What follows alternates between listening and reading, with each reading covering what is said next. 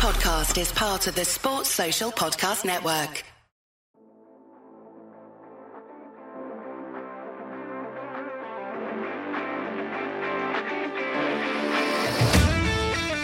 Seahawks fans, wherever you may be, welcome back for another edition of the Hawks Playbook Podcast. Join your host, Bill Alvstad, and co host, sports writer and football analyst, Keith Myers, as we talk Seahawks football.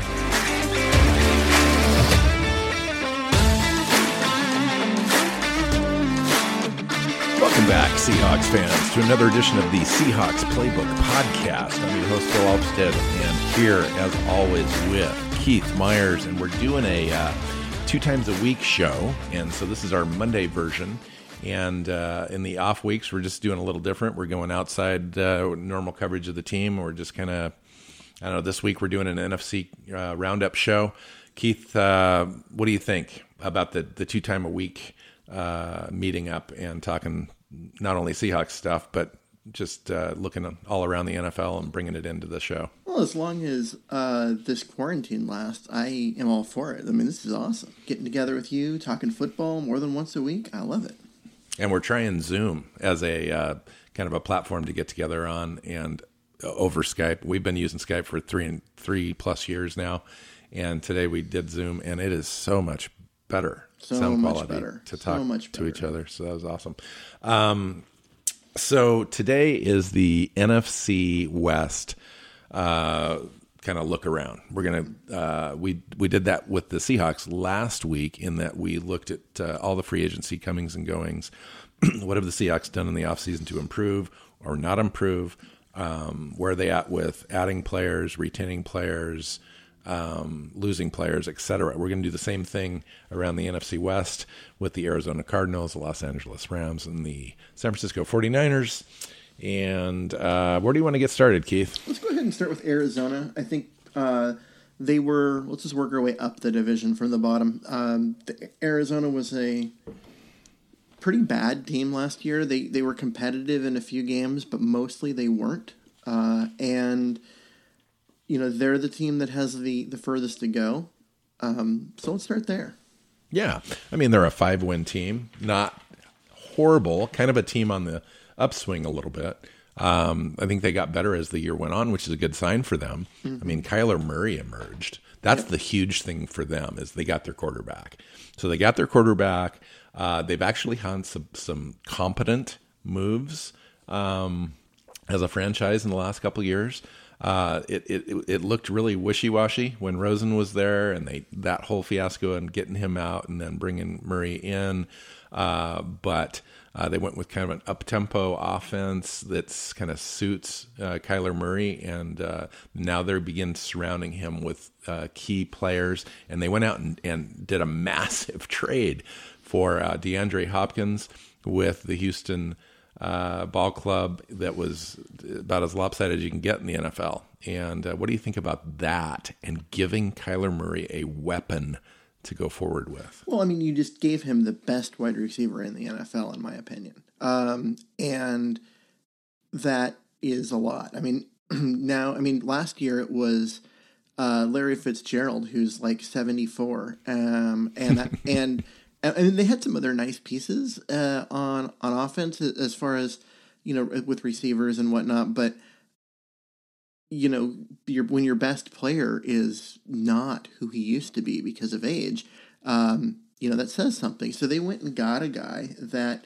they could use as the their primary target, their primary weapon, the guy that's going to pull um, people away from uh, everyone else and still make plays. I mean, they just went and got an absolute dif- difference maker on offense.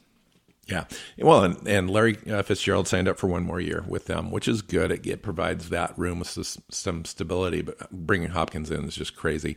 And um, yeah, and they still have Christian Kirk, which I really like underneath, um, Fitzgerald and Hopkins on the outside. That's really nice for them. Um, that'll give them some really nice stability at the position. Um, they also retained DJ Humphries, which I thought was a really good signing for them on a three year deal. Their left tackle, young player, lots of upside um, uh, to help that uh, offensive line stay have some stability there. Um, Zane Gonzalez is coming back on a second round tender. Kenyon Drake signed his tender to come back and be their running back for their full season. I thought he was outstanding in what, like the eight games that he played with them. I was kind of hoping he'd breach free agency, to be honest, and, and maybe he could come in and help the Seahawks a little bit. But that's a really good signing for them. What do you think about uh, Gonzalez and Humphries and, and Drake on the offensive side of the ball? Well, I, I like their skill position talent um, compared. You know, there are other teams that aren't as um, you know that aren't as good, but um, I do like the way that they've uh, they've they've put kind of a core group of of talent talented players around him. I don't know if they are do, going about this entirely the right way because one of the weaknesses of this team has been their offensive line. And while Humphries getting him back stops them from getting worse, they never got better.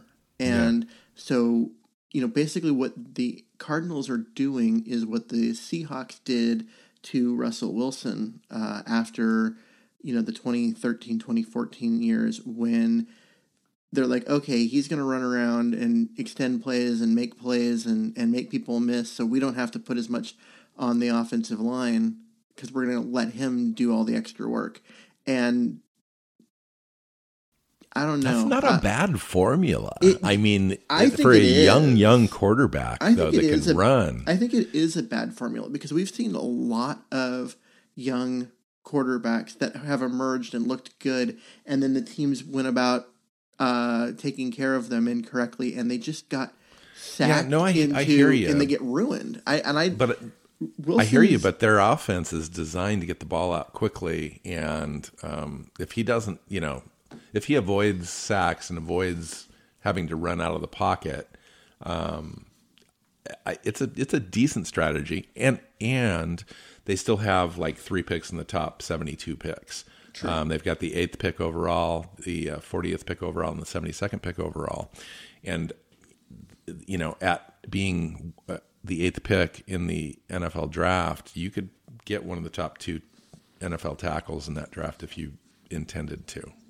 Well, and I don't think they're going to because they re-signed uh, Humphries to be their left tackle. So I, I think that they're in a position. And they really need help on the defense. God, their defense is terrible. We haven't even got yeah. to there yet. Um, but they're they're um, they're if they're looking for, they don't need a left tackle. So you, you don't take someone at eight. You, you wait and you use your second pick on a right tackle or or, or, your third pick on a guard. Um, they can wait, and it's just one of those things where they're not. Um,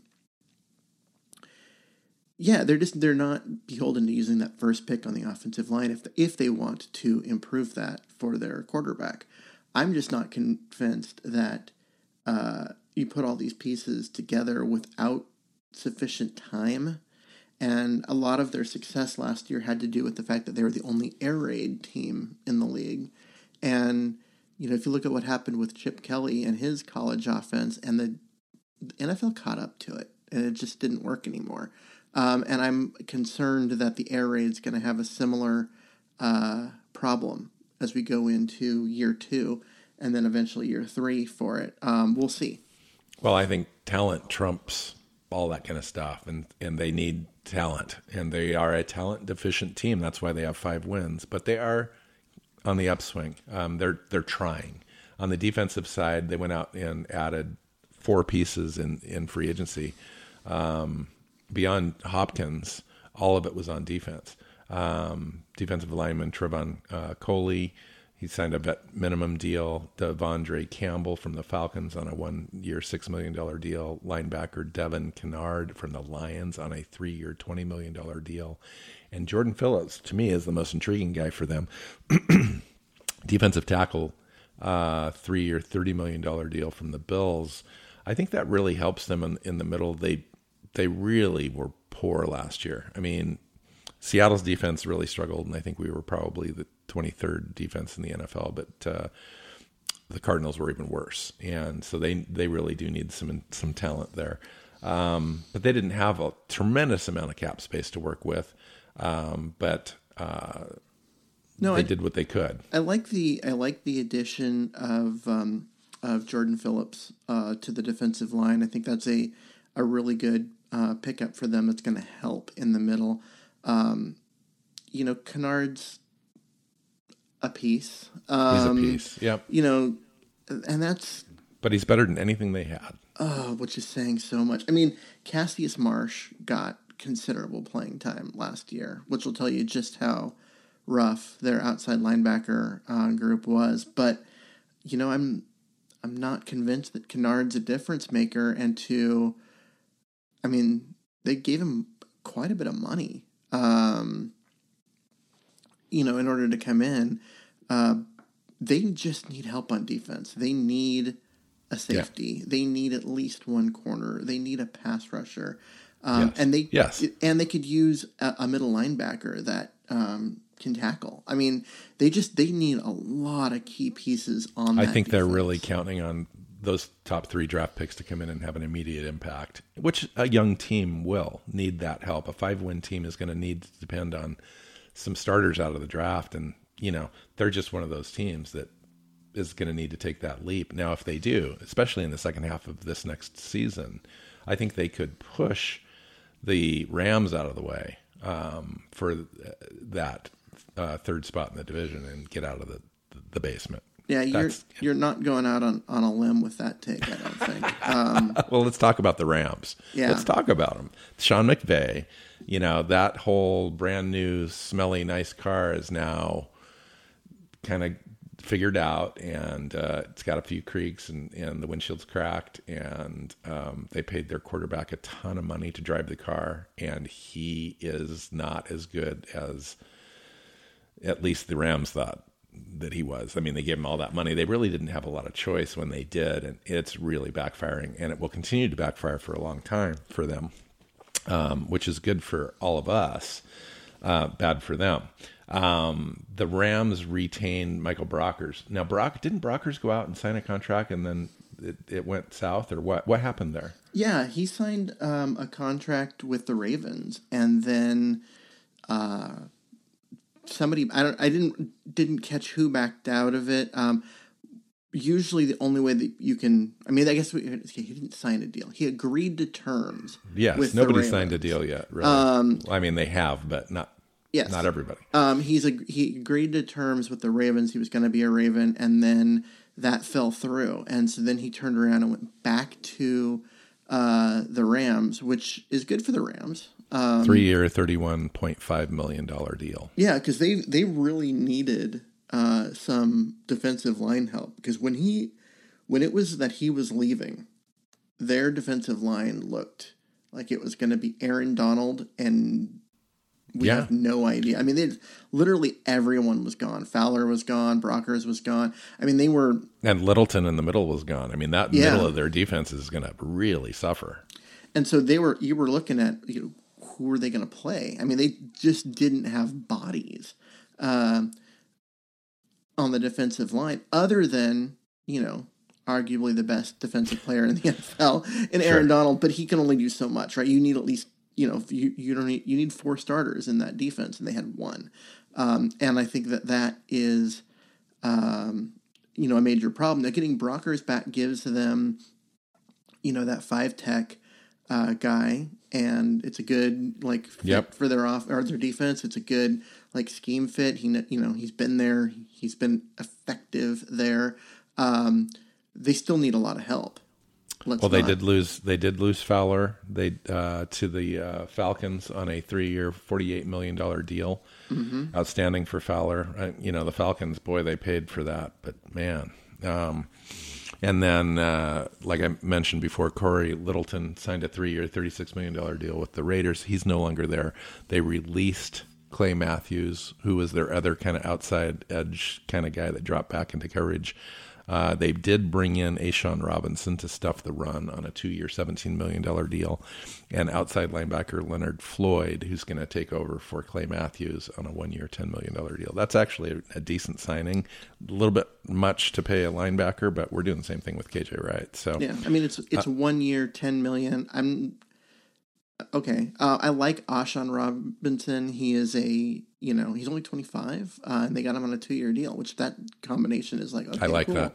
Um, But you know he is a big body run stuffer. He's going to be basically be Corey uh, or not Corey Littleton because he's the uh, linebacker, but um, he was going to be their nose tackle. You know the the guy that's going to line up next to Brockers um, on ones with Brockers on one side and and um, uh, Aaron Donald Fowler. on Aaron Donald on the other. Um, Gotcha. So he's going to be in the in, in the middle there, and so. Um, but here's but the thing is he offers he's he offers you nothing on passing downs. He's just a, at that point he's a body. You can let your center block him, and he's not going to do much. Um, he is a guy that you don't move uh, against the run, but he's not going to be uh, in the backfield creating pressure. If a quarterback can move and get away from Aaron Donald, uh, then you you don't have a guy that's going to be there to clean everything up, um, and that's what they need still. Um, they had that with Fowler, and they, you know, lost that, and that's a uh, that's a real problem. Yeah.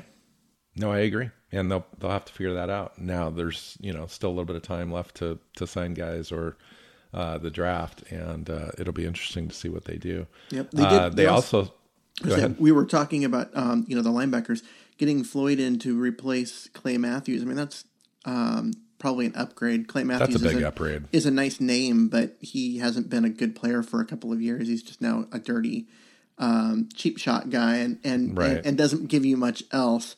Um, whereas you know Floyd's a decent player, but you know Corey Littleton was their uh, Bobby Wagner. He was the guy in the middle. He was the guy that He was the NFL's leading tackler. yeah, I mean he was he was the guy that really made uh, their defense go outside of Aaron Donald, and he's gone. I mean he's with the Well, and their he's a- defense was middling anyway. yeah, they were worse than that. They were just they were bad.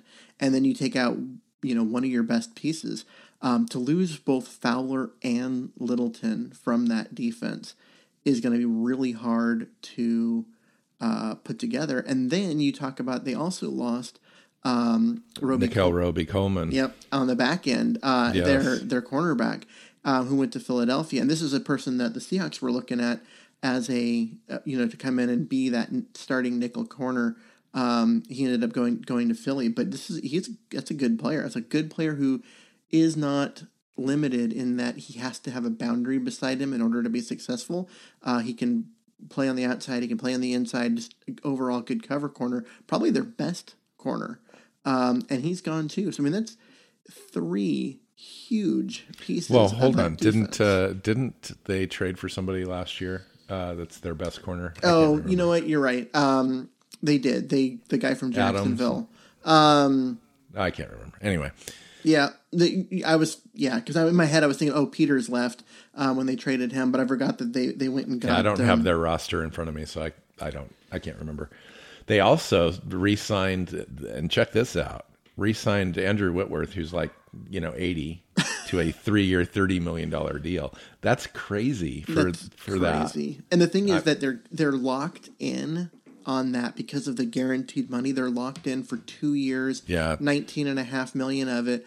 Uh, I mean, obviously the, the third year there is, um, you know, you have your extra 11 million. They could get out of that, but you're still talking about, I mean, he's 38 now. We're talking about a 40 year old, uh, two years from now at left tackle, and they're paying him as his starting left tackle. So, I mean, that's that's going to be that's amazing, really. if, if he shows any sign of age whatsoever. I mean, that's just that that's just a rough uh, situation. I have to hand it to Andrew Whitworth, though, dude. I mean, if you can play like that and you can get a contract like that at 39 years old, come on. Yeah. I mean, it is what it is, but I don't anticipate having um, having our left tackle, you know, still playing at that age. So No, I mean, that, that's that's huge, Yeah. really, for him. I mean, Brown's probably got uh, two years left in him. I mean, we'll see how this year works out. Last He year just was noticed a he just noticed rough. a drop off. I mean, he really he was ravaged by injuries that Mm-hmm. really never quite allowed him to play 100. percent But that's the way you get you know that age thing starts to show itself at at first is kind of injuries and you can't heal as quickly and you know anywho um how about we t- we talked about Seattle last week in detail so I think we'll skip over Seattle. Um, there's really no change from the last time we recorded. Let's move on to the San Francisco 49ers and and Kyle Shanahan's team. Um, and we've been talking about this Keith for like 3 years with John Lynch that they, um, when Kyle and John came over as a kind of a tandem uh, three years ago, they didn't have a lot to work with. And that team was definitely on the decline, had been on the decline uh, since Harbaugh left. And to, to right that ship, and you could see it coming. You know, they, they accumulated draft picks. They made some nice decisions in free agency, including Richard Sherman. They did uh, some really nice things um, uh, and got a lot of players and then went out and got their quarterback. We didn't really know what they had in their quarterback. He's still kind of like that. I hate the game manager kind of thing, but he's kind of a game manager quarterback. He's not a big play guy. He's not a guy that's going to get you a win from behind under pressure, but he's not going to lose games for you. Um, yeah, and he, he, takes care of the football, which I think they need. But, yes, but he isn't. He isn't. You know, Drew Brees or Russell Wilson or um, you know, one of those guys that can go win. He's not a top ten quarterback, but he's not a he's not a bottom thirty quarterback either. He's a yeah. you know fifteen to twenty you know ranked quarterback who's going to take care of the ball and get you. Uh, you know, he's going to get you what he's going to get you, but he's not going to, like I said, he's not going to go out and win games. And then they you know, they did a lot. They they spent a lot of money this year. I thought um, retaining Arik Armstead, five year, eighty five million dollar deal. Holy cow, that's a lot of money for Arik Armstead. Okay, yeah, I mean he they, earned it on they, a one. He, they could not. Ahead. They could not afford to lose. Him. I agree. They couldn't afford to let him go, but they, and they and they traded DeForest Buckner, uh, which is the better player of the two. But they got tremendous compensation for Buckner and a uh, for the Colts first round draft pick this year, which is the 13th overall pick. Mm-hmm. And that's a lot of that 13th pick for the 49ers is is huge for their future development of whoever they take. I mean, that's that actually keeps their team relevant, I think, you know, for a little bit. Um, and they kept Ronald Blair at defensive end who's a value pick for them. Sean, Shon Coleman signed his tender. Ben Garland at guard. Jimmy Ward at safety uh, a three-year, twenty-eight million dollar deal. Um, and he's a great safety. I really like him as a safety for them. Kendrick Bourne, uh, wide receiver. Matt Breida signed his tender. Uh, running back among other type of fillers, but they lost Sheldon Day, which I think is an underrated defensive tackle for them linebacker Elijah Lee. Mike Person was released at tackle.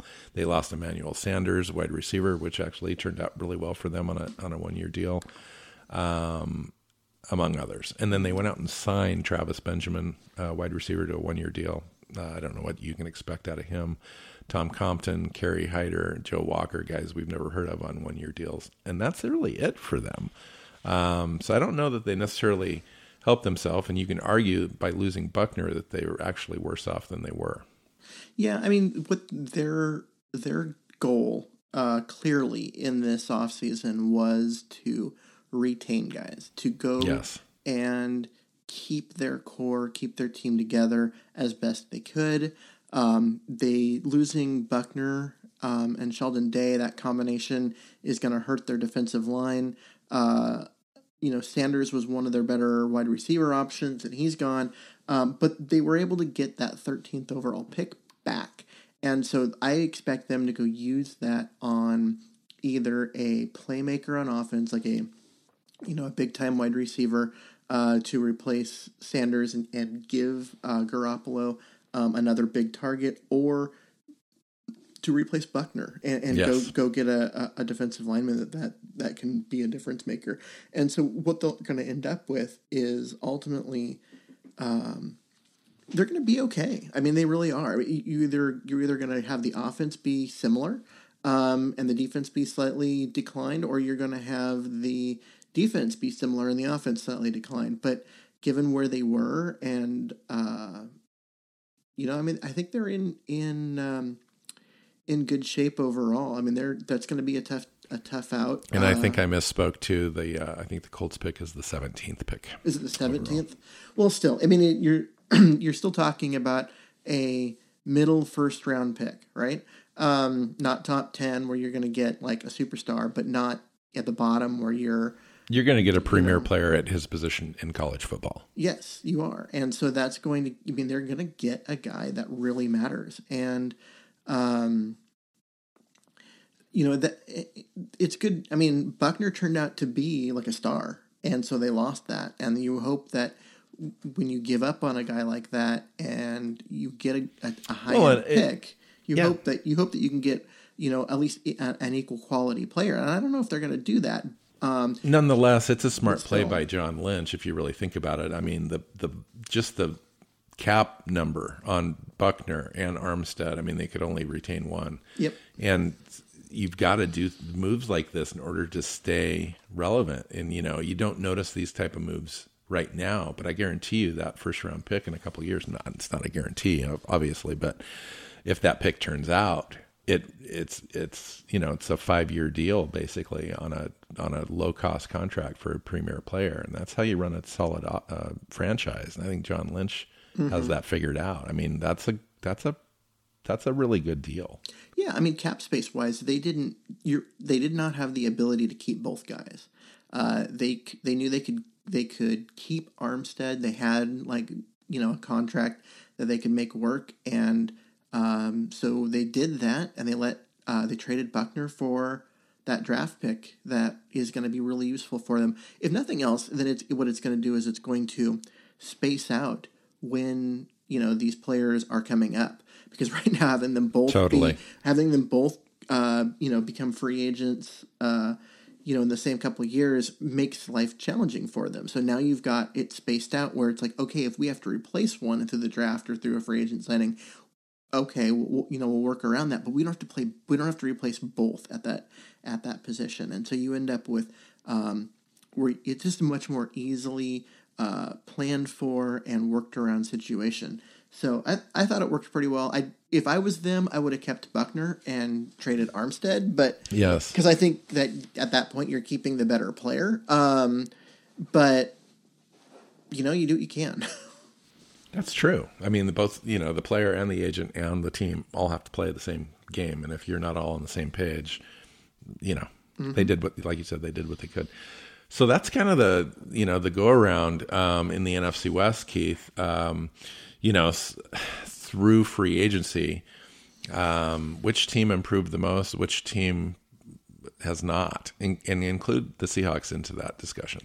Honestly, right now, I think you don't really have any team that's truly improving a lot, except for maybe Arizona, but they had so far to go. I think that DeAndre um, Hopkins thing just put them over the top. And that's the thing is it's, it's that one that one move. The rest of their stuff is like I just don't find that interesting.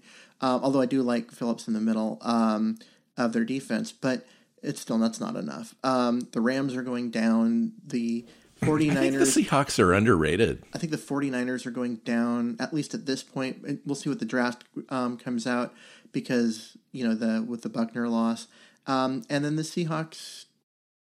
I mean, they we don't really know what they are. I mean, let's break it. Let's break it. Let's let's really look at what the Seahawks did. Okay, because since we did really break the other ones, let's quickly just do what the Seahawks did. They retained Jarran Reed. They got back Hollister, uh, Joey Hunt, Brandon Jackson, David Moore. David Moore's still got some upside. Mm-hmm. Luke Wilson's kind of the fourth tight end at this point. They lost um, George Fant, who was a six number six white uh, offensive lineman for the Seahawks. Now he's got upside, but he's unproven. Mm-hmm. Number six offensive lineman, Germain Ifedi. Nobody wanted him. He wasn't coming back. He'd signed a one year deal on a you know close to a minimum deal with another team. Uh, Quinton Jefferson, I think, was was arguably the the biggest loss there. Two years, thirteen point five million dollars with the Bills to to go play uh, like a the three tech for them. Al Woods, uh, run stuffer. Um, and then we still don't know on Ansah and Brown and Iupati and Prosise and Gordon and Kendricks, Lynch, Smith, Thorpe, King, all to be determined. Um, but they added BJ Finney, likely a starter on our line, whether it's at guard, depending on what they do with Britt, or at center, uh, a backup in Cedric Ogbuehi. Um, Brandon Shell looks like the lighty, likely right now before the draft starter at right tackle. They got Quinton Dunbar in a trade for a fifth round pick, likely at like a top 10 corner in the league for a fifth round pick. Uh, Bruce Irvin on the edge, which still has a little bit left in the tank. He had eight and a half sacks last year. Phillip Dorsett could come in and possibly be the third wide receiver for the Seahawks and an underrated kind of a, a low cost signing. They got Greg Olsen before free agency started to come in and kind of hold down the fort a little bit while Dissly recovers. And if Dissly comes in, that room all of a sudden with Hollister looks actually really nice. And then Chance Warmack, who's trying to get back in the in the league. To me, that's that's kind of an underrated in the division sort of roster building right there.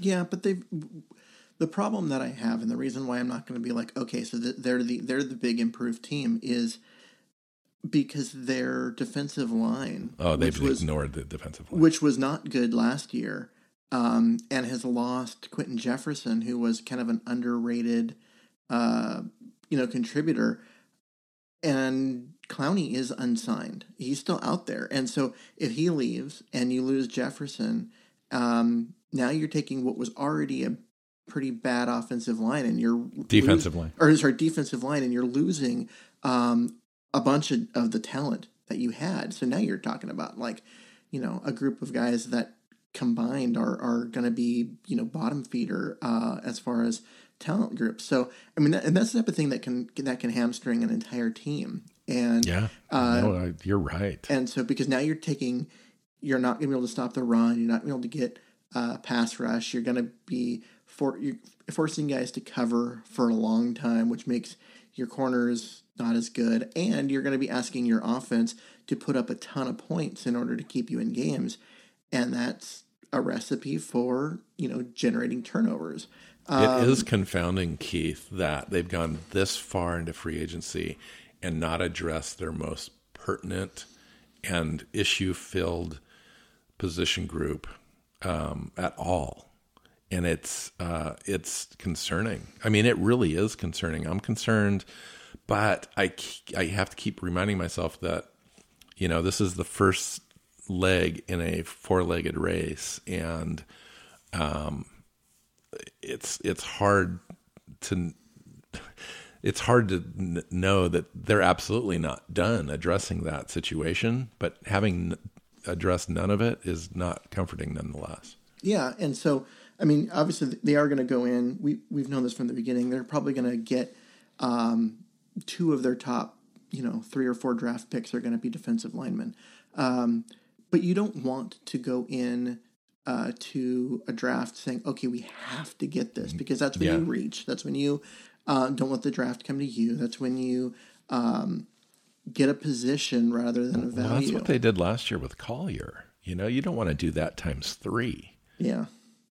Um, and it's what they did uh, with Ifedi when they drafted him. It was what they did with uh, Carpenter when they drafted him. I mean, these are situations yes. where uh, when the Seahawks go and they, they, they're in that situation, they tend to not do well with their pick. Um, whereas they're much better when they wait they wait, they trade down, they let the draft come to them, they go find value, they go find good um, good players at positions that they don't know. You, you don't think you need them yet, uh, but they're a player you can't pass up. Um, when they can do those kind of things, that's when you know not just the Seahawks but any team um, drafts well, and they're going into this year's draft knowing that you have to get impact players on the defensive line, and that's not a great position to be in. You know, I'm not exactly sure what's going on with the Clowney thing because the parameters for for any deal that he's going to get are pretty well established at this point. You know, it comes down to who do, does he want to play with and what contract does he want to sign. He's got a short term deal sitting out there. He's probably got a long term deal sitting out there maybe not at the value that he wants, but it's not going to get any better. Mm-hmm. You know, so what is he waiting for? Is he wait? You know, it's it it's difficult to see what he would be waiting for, other than putting as much pressure on the Seahawks to raise that price up a little bit more because they start to panic, yeah. um, which is possible. I mean, he's got an eighteen and a half million dollar offer there by by Seattle. I think what he's waiting for is for the Titans to come in and be like, okay, we're we're going to match that or we're going to go above it. Uh, because if they come in and they go, okay, well, we'll go 19 or 19 and a half, um, then that changes the market. But because it's known, it's out there that the Seahawks have that $18.5 million a year um, offer sitting there.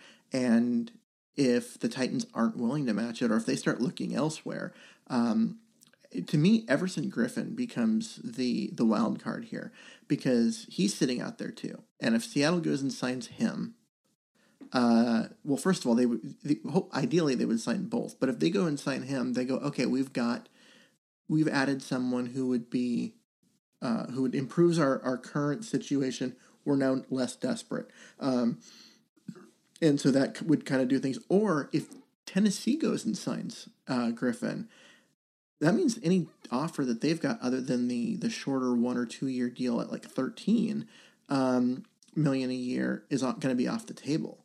Uh, and so then he would turn around and, and jump at, at signing with Seattle.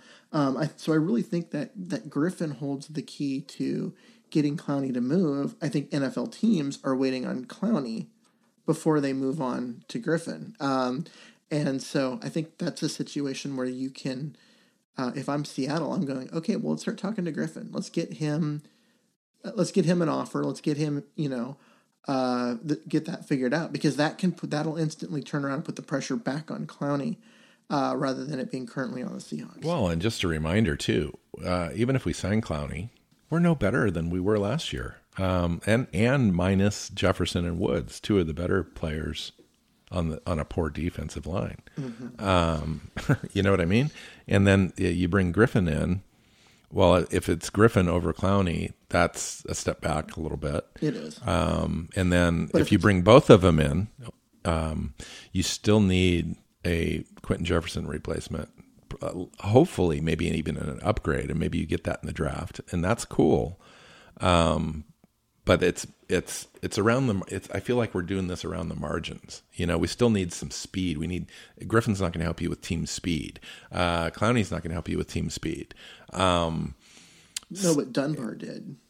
Yeah, no, yeah. The back end looks decent. The back end yeah. looks really nice. I mean, you've yeah. got you've got um, your three your top three corners and uh, possibly your your nickel corner in Amadi uh, already there on the roster.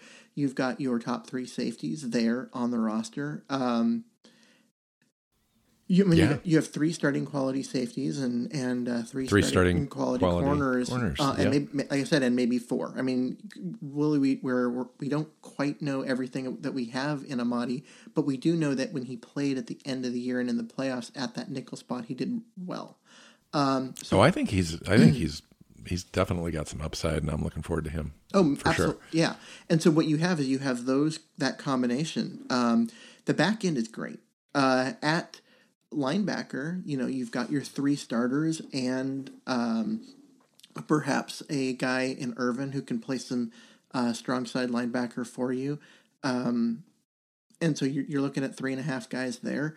Uh, that's a pretty good group, although I would love to see them add some more. Another Cody Barton, another young, fast uh, guy to the mix in the draft. I, I expect them to. So, you know, really the back seven positions are in, yes. re- in a really nice shape.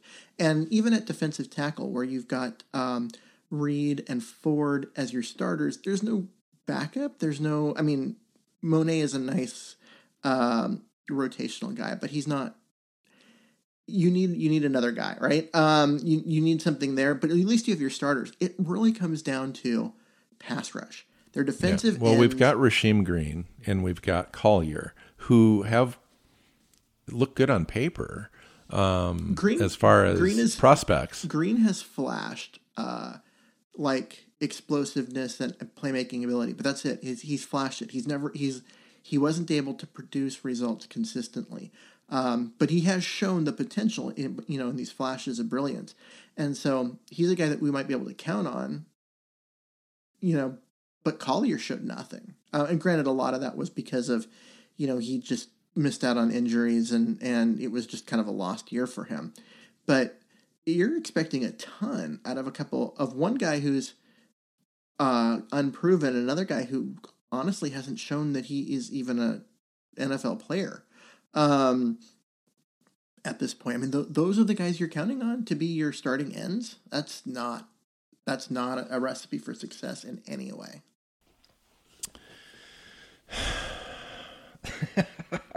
and here I was trying to be positive.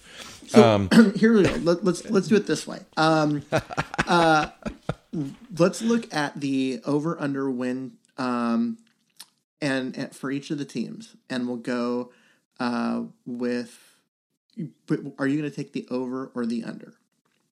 So um, let's start at, at the top. The 49ers at uh, 10 and a half. Wow. Well, I don't think that they've done anything to to get a lot worse. So I'm going to go over, but barely. So I'm going to take oh. the I'm going to take the under on that. I just, um, to me, you really think that they fall from 13 to below 10? I think they don't have or 10. Yeah, 10. I think they don't have one of the weakest schedules in the NFL this year, and even equal talent will end up being less wins. And then you lose Buckner and uh, Sanders, and I think that it's enough. They also had really good injury luck last year. I mean, they're none of their core players um, got hurt, so uh, I could see them having a couple injuries and, and falling off. So I'll take the under. But again, I think that's a really nice line at um, at 10 and a half. Yeah. Um, and so, uh, so the Seahawks are at nine and a half. Well, your prior, they were 10 wins. They were 11 last year. Uh, they haven't really done anything to me to completely tip the scales, you know, forward to, to really excel them into the next level yet uh, before the draft. Um, but I can't see them doing any worse than 10. So I'm over. Now I'm going to go over. Uh, I think just the improvements on the offensive line and uh, the fact that Pete Carroll has, has said that, you know, we're looking at an offensive scheme uh, shift away from being so low scoring, so low tempo. Um, and I think that's a good thing. So I, I, would go the over just on those things. But man, that defensive line still worries me. Yeah, um, that worries me a lot. If they don't do anything on the defensive line and they depend on the draft, that could really um, change that dynamic. So the Rams are uh, nine even. I don't believe that. What? Um, to me, the Rams are on the decline, and it's not even close. I would say that they're they're a seven and nine team on the upside. Mm-hmm. I say take the so un- take the under to, and go way under. uh, yeah, I mean just just losing like Gurley uh, on the offense and uh, I mean, their offense now is entirely um, Jared Goff dependent, and he's he showed his first two years, his first year in the league, he was one of the worst quarterbacks in NFL history statistically. Second year, he was below, below mediocre. Then he had that great breakout year in year three, and then last year he was back down to being, you know, average to mediocre. So, are you really expecting that one breakout year where he looked really good to be the long term, like that's what we're going to get out of him, or are you going to look at the other three years? And to me, I can't look away from those other three years and think that, that he's going to be a great player. Um, and now they're counting on him for everything. I'm thinking this is like a six win team. Um, they're on the decline. Mm-hmm. And mm-hmm. Um, I could totally see that just going south in a hurry.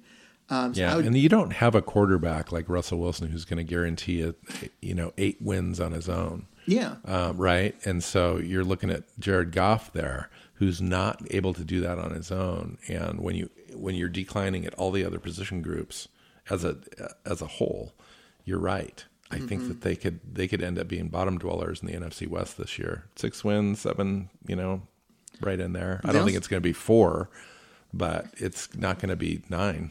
They also don't have a first round pick in the next two drafts. Did not know that. I mean, they traded one uh, in the Jalen Ramsey trade, which is the cornerback that I couldn't remember his name. That's correct. Um, but I mean, and great player, absolutely great player. Love, uh, would love to have him in a Seattle uniform. Um, but you know, when you're a, a, a team that's on the decline, that's lose that that's losing talent, and you don't have first round picks to go help supplement your roster, it hurts. Yeah. Well, they're you know the Rams are in the similar position the 49ers were uh, uh, right after Harbaugh left. It, it's getting to that situation where the the the cap is low. They've got uh, a, a poor quarterback situation, and everything else is declining, and people are getting older. And they give a you know three or thirty million dollar to a, a contract to a thirty nine year old left tackle. I mean, that's where your franchise is at. That's not a good look. Yeah, I mean the the bulk of their cap space is um, in Jared Goff, Jalen Ramsey, um, and Aaron Donald. Um, I mean that's Jared, Jared Goff has the highest cap hit of any NFL player in 2020 at 35.5 million dollars. that's brutal. Uh, okay, and then the one the other team that's left is uh, the Arizona Cardinals at six and a half. That's a decent uh, line if you're a betting man. Uh, you take the over on that. I would take the over on that as well. I here's the thing of those four lines, I think they they hit uh, San Francisco, Seattle, and Arizona really well. I like, um, you know what I mean. Like the, to me, if I'm I'm looking at, I'm like, man, those are those are really tough calls, which makes them good lines. Um, the Rams one just makes no sense to me. Yeah, well, and it's hard to go from five wins to seven, even if even if you you improve that that little hump right there that you need to get over as a franchise is significant. But with Kyler Murray there, DeAndre Hopkins, and some improvements to come in the draft and and uh, what they've done in free agency, that team, Keith, is at least an eight win team I think this year, and will push. If things fall right in the second half of the year, that team could push for nine wins and sneak into the playoffs under the new playoff scenario. Yeah, I mean, I don't think their defense is good enough to get them there. I'm But that's where they're going to spend all their capital in the draft, I think. even still, you're talking about a lot of young players, a lot of rookie mistakes, a lot of uh, they don't really have. They don't have. I I know, but talk about a fun team to go play for. I mean, that would be a that would be a fun team to, to start to follow if I was a, a fan, just kind of getting into the NFL. Oh, yeah. a young team with a lot of upside, um, with a young quarterback, dynamic player, and tons of draft capital this year. Fun fun team to follow. Yeah, I mean they're they're going to be interesting, and that's that's the thing. When was the last time the Arizona Cardinals were interesting? Yeah, it's been a while. Kurt Warner as their quarterback. Yeah. Well, I mean, didn't they go to they they went to the Super Bowl after Kurt Warner once, right? But nonetheless, you're right. Steady long term success has eluded them for a long time. Yeah, I mean they they they have not been interesting. Um, I mean, forget being They're good. setting themselves up like the 49ers were a few years ago. I'm I, I just think that they're they're looking at like a, a really nice four to five year window here where they could actually challenge the Seahawks for division supremacy as it as it you know as it unfolds. We'll see how it goes. the the one the one caveat I would give to all of this uh, praise to Arizona is I am not a fan of Cliff Kingsbury as Yeah, head no, coach. I am not, and he needs to grow into that role. But I He agree. was. This is a guy who was a failure, got fired um, from as a college coach, and then somehow landed a pro coaching job simply because he was the best they could get for with that ran that offense. Like they they they weren't picking a coach for the coach. They were picking the coach based on the air raid offense. That's what they wanted to go do. And a bunch of the you know the bigger name air raid guys said no. Kingsbury said yes, and so that's who they've got. This isn't a guy that has had success as a, as a head coach at any level, um, and so I'm I am scared that he could screw this up and this whole thing could fall apart, uh, which would be really unfortunate. Yeah, Um, right now the team is young enough, and it's going to get younger in the draft that um, they're, they're still backing their coach. They're going to, you know, as long as he has the team, Mm-hmm. um, I think he'll be okay. But he needs, he needs, yeah.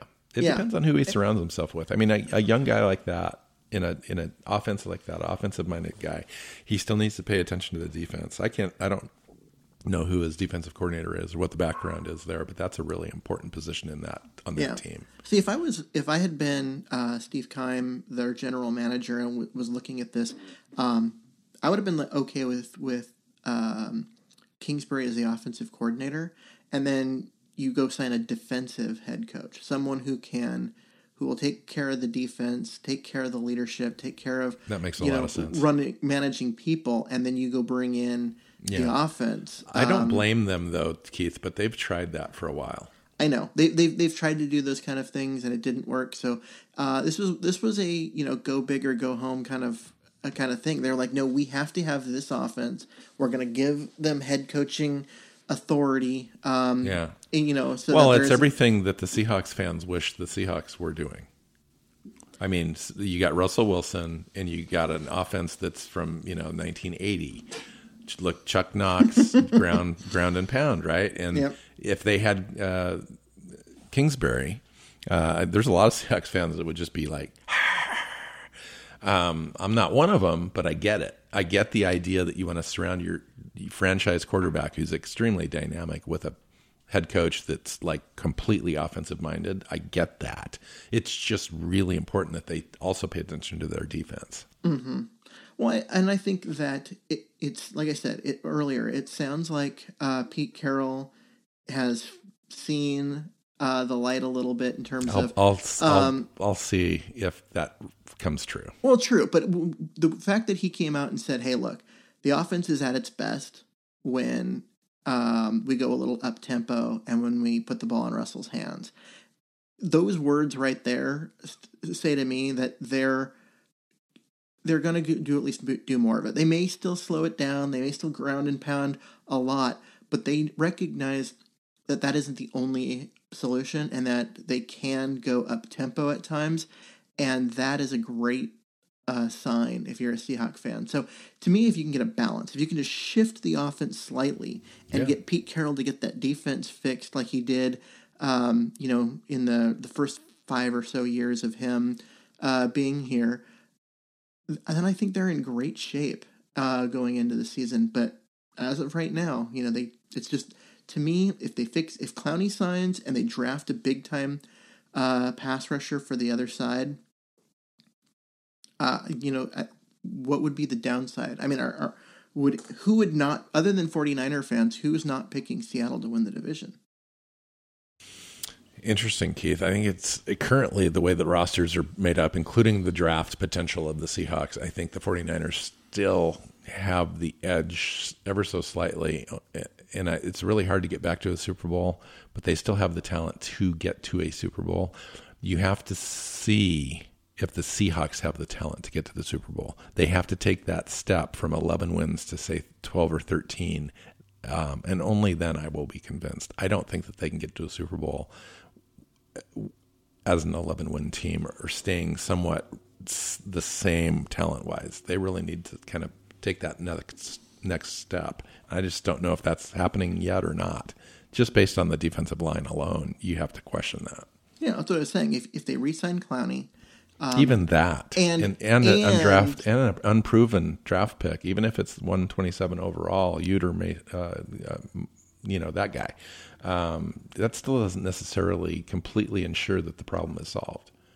Yeah, but I think it's It- still an it helps. because It- it helps, but- Last last year, your your other guy, other than Clowney, was Ansah, who did not. Yeah, but we drafted a guy at 127 or 130 or whatever in Collier that didn't turn out. I mean, you can still make a draft pick at the back end of the first round that's not going to turn out if you're if you're Yeah. mismanage that pick. True. I'm just for me. I, I'm looking at this and saying I think that uh, I like what Seattle's doing on offense. I like the fact that they're shuffling the offensive line um, in order to upgrade the overall talent there, and Yeah.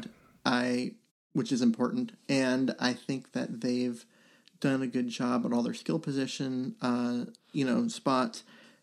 Offensively, I think the team's set. Defensively, we know the back end is set. I mean that that Dunbar uh, Yeah. trade is was a is a major like piece for them. It comes down to the line. If they can get a couple of pass rushers, Clowney and another guy, um, that gets them at least back to where they were last year.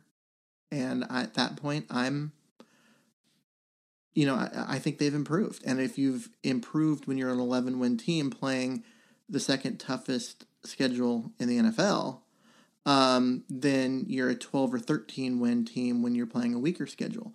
Um, and I, I think they're there. And so Yeah. you, you really come down to if they fix the offensive line, or sorry, if you fix the defensive line, uh, the Seahawks overtake the 49ers and become, you know, the uh, the favorites. If they don't, if they go into this as really unproven and and they just lack the, you know, a bunch of talent there, uh, you go in with the 49ers as the favorite. And as it as it is, either way, you go into it with the expectation that both of those teams are making the playoffs, especially now that there's three wildcard teams instead of just two. Uh, it would it would surprise me greatly if either of those teams, barring like a massive injury to a quarterback, if either of those teams didn't end up in the playoffs. So coming up on the show on uh, Thursday's uh, recording, uh, April second, is uh, Brandan Schulze is going to join the show for the full hour, hour and a half, however long we're recording, and uh, we're going to talk defensive side of the ball in the draft. So we're going to take a look forward to the draft at the end of April and looking at defensive players. Each one of us, uh, Keith and Brandan, and myself, are going to bring some players uh, into the show to talk about. We're going to find out uh, how they fit and why we like them. Uh, so that'll be a great show. Looking forward to that one. Uh, next week, um, I don't know that we've gotten that far completely um, as far as what we're what we're talking about. I think we're going to do a mock draft. Keith, is that correct? That is. We're going to do a mock draft, and we're going to do it live. We're going to do it live. So we've got um, a uh, a draft simulator. We're going to work together. We're going to basically looking at okay, who's coming up, who uh, can we move down, who's available, and so we'll look at each pick as it comes based on on who's sitting there through the simulator and um, Try to you know- propose some trades, all that stuff. yeah, and, and It'll be fun. See what we can get. Um, it's gonna be uh, hopefully fun, hopefully interesting. It'll be uh, new for us because in the past when we've done our mock draft shows, we've always uh, done them offline ahead of time and then come in and we each had our own and talked about it. This one we're gonna do live. Uh, so And we're going to work together, I know, GM one and GM two. and we're gonna. What if we don't? What if we don't agree? Oh. We'll have to have a way that we like settle like disputes. Okay, ready? Let's uh, rock. Yeah, exactly. That's funny. That's exactly what goes on in every NFL uh, draft room, right there. Right there. Wait, I got a coin. Okay. Yeah, Heads, right. Heads were taking the wide receiver. Tails were taking the defensive end. Go. So we're going to be doing that. So that's our next couple of shows, and then uh, you know after that we're going to we probably do another mock draft uh, show before the uh, before the actual draft, and we'll be talking just players from here on out. It's basically we're just talking uh, draftable players coming up and getting everybody kind of excited and ready for the possibilities, and uh, and you know it's something to look forward to considering the time. So Yeah, the draft is going to be weird, weird this year, in that It is gonna be weird. It's normally this event where you know you got all this, the fans there, and he- uh, you know all the teams have the representative at the table, and they run their card up and hand it to the official, and then that person uh, hands it to the um, commissioner or the assistant commissioner or whoever later on you know someone else from the, the, the office and they walk up to the po- the podium and they read the, the card. None of that's going to happen this year. It's all going to be virtual. It's all going to be um, they're going to be submitting picks via uh, email i guess is is uh, how they're currently planning on doing it. So uh, everything will be there you won't have any of that the the, the pageantry It'll have you ever be- sent an email and the person you were sending it to didn't hasn't gotten it like forty five minutes later yet? yes Yeah, what what if that happens? uh, i don't know I hope they have a backup plan. My guess is my guess is I mean because they they want it in writing. Um, Text texting would be good. Texting Uh, would be yeah, my, my guess is that there's going to be a you have somebody in the in the room on the phone with the league office. Um, so Yeah. you, you type up the email, you hit send, and they're like, "Did you get it? Did you get it? Did you get it? Yes. Okay. Okay. Good. Well, it, it- and it- it's just like with the when they when they write the name on the card and hand it in because they want it in writing. Um, Yes. that that was who you picked. But ultimately, I mean, everybody knows who the pick is before it gets announced. Um, it used to be that way. Now that you won't now we will probably won't have any spoilers out there either. Anyway, you're right. It's going to be crazy. It's it's it is going to be. I'm so happy though that we still have it Mm-hmm. because you know people need something to kind of uh, to get away a little bit, and who knows what happens after the draft. I mean, Yep. the way that the thing's going, who who knows about the season, all that kind of stuff. I don't want to speculate, but you know, Right now, I'm I am um, starting to to cabin fever it a little bit. Uh, me and and my kids are, you know, we've been been quarantined and locked up here for a couple of weeks now, and we're ready to not be doing this. And we still have like a month of this, and so. Um, yep. you know, by the the given the the draft and the ability to scout players and talk about it with you and and prep for it and and all of that, it's going to give me something to do, something to look forward to. Um, I hope everyone that's listening, um, you know, can get excited about it as well, even with everything that's going on. It just at some point we just need things to take our mind off the situation outside. Yes, sir. So until next time, follow Keith on Twitter at Myers NFL. I am at NW Seahawk. The show is at Hawks Playbook. SeahawksPlaybook.com has all of the shows, and uh, you can subscribe on your favorite podcast app and get it into your feed e- each and every week. So until next time, Keith, go Hawks. Go Hawks. Hawks Playbook Podcast listeners, thanks for joining us for another edition of the show. You can subscribe to the podcast on iTunes or Google Podcasts, or listen at our website, hawksplaybook.com. Follow us on Twitter. Bill is at NWCHawk. Keith is at Myers NFL. And the show is at Hawks Playbook. See you next week, and go Hawks.